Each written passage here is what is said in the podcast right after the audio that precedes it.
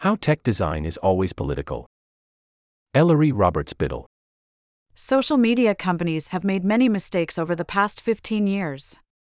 What if they're repeated in the so called AI revolution? February 29, 2024. Newsletter https colon slash slash slash tag newsletter. Facebook has a long maligned yet still active feature called People You May Know.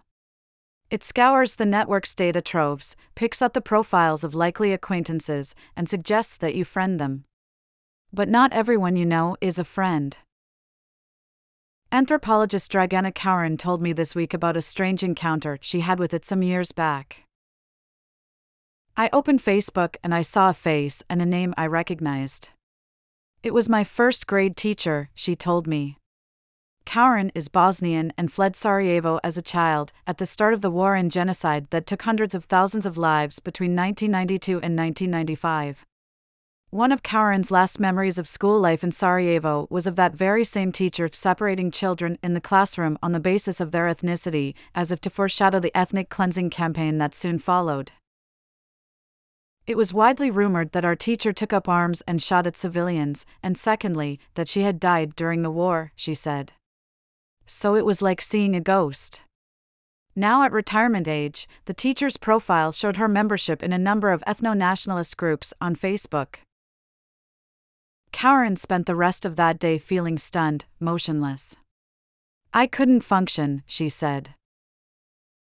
The people who designed the feature probably didn't anticipate that it would have such effects.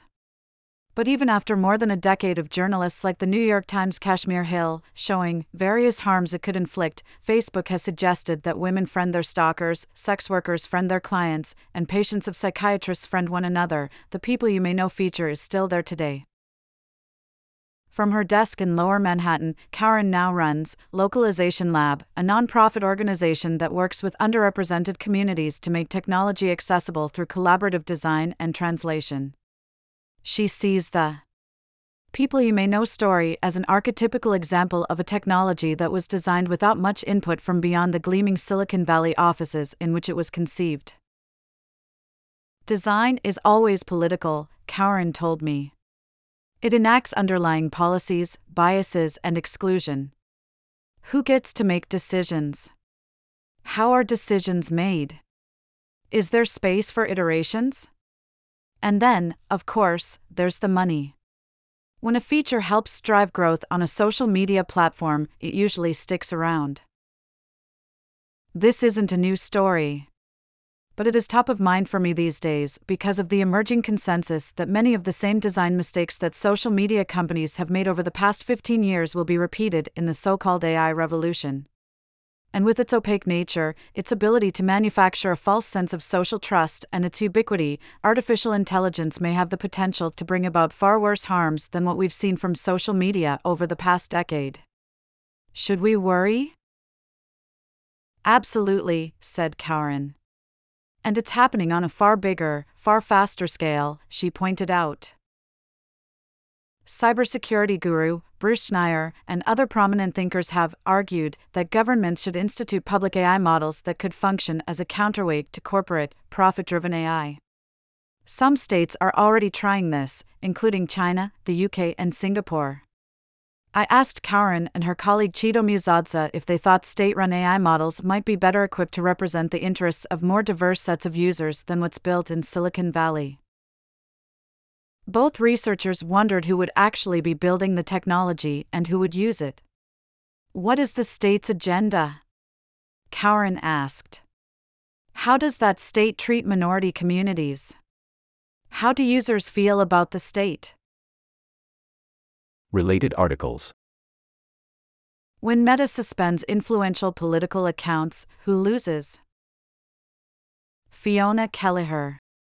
Https colon slash slash www.codastory.com slash authoritarian dash tech slash meta dash oversight dashboard dash cambodia dash pran dash minister advertising erectile dysfunction pills no problem breast health try again Erica Hellerstein https colon slash slash www.codastory.com slash authoritarian dash tech slash meta dash health dash ads. Lithuania goes after bots following spikes in pro Russian propaganda. Amanda Coakley and Ellery Roberts Biddle.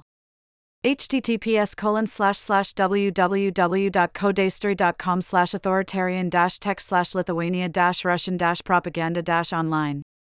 Muzadza, who joined our conversation from Harare, Zimbabwe, considered the idea in the Southern African context.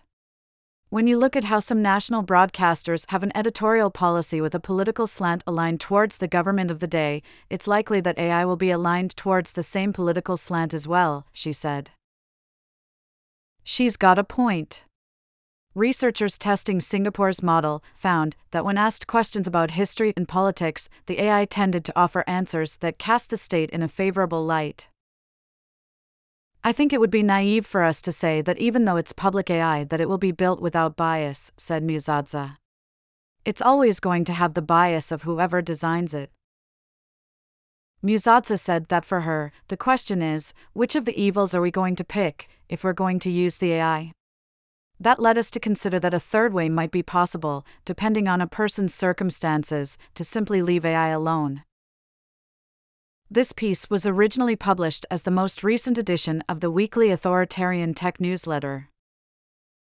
The story you just read is a small piece of a complex and an ever changing storyline that Coda covers relentlessly and with singular focus. But we can't do it without your help. Show your support for journalism that stays on the story by becoming a member today. Coda Story is a 501c3 U.S. nonprofit.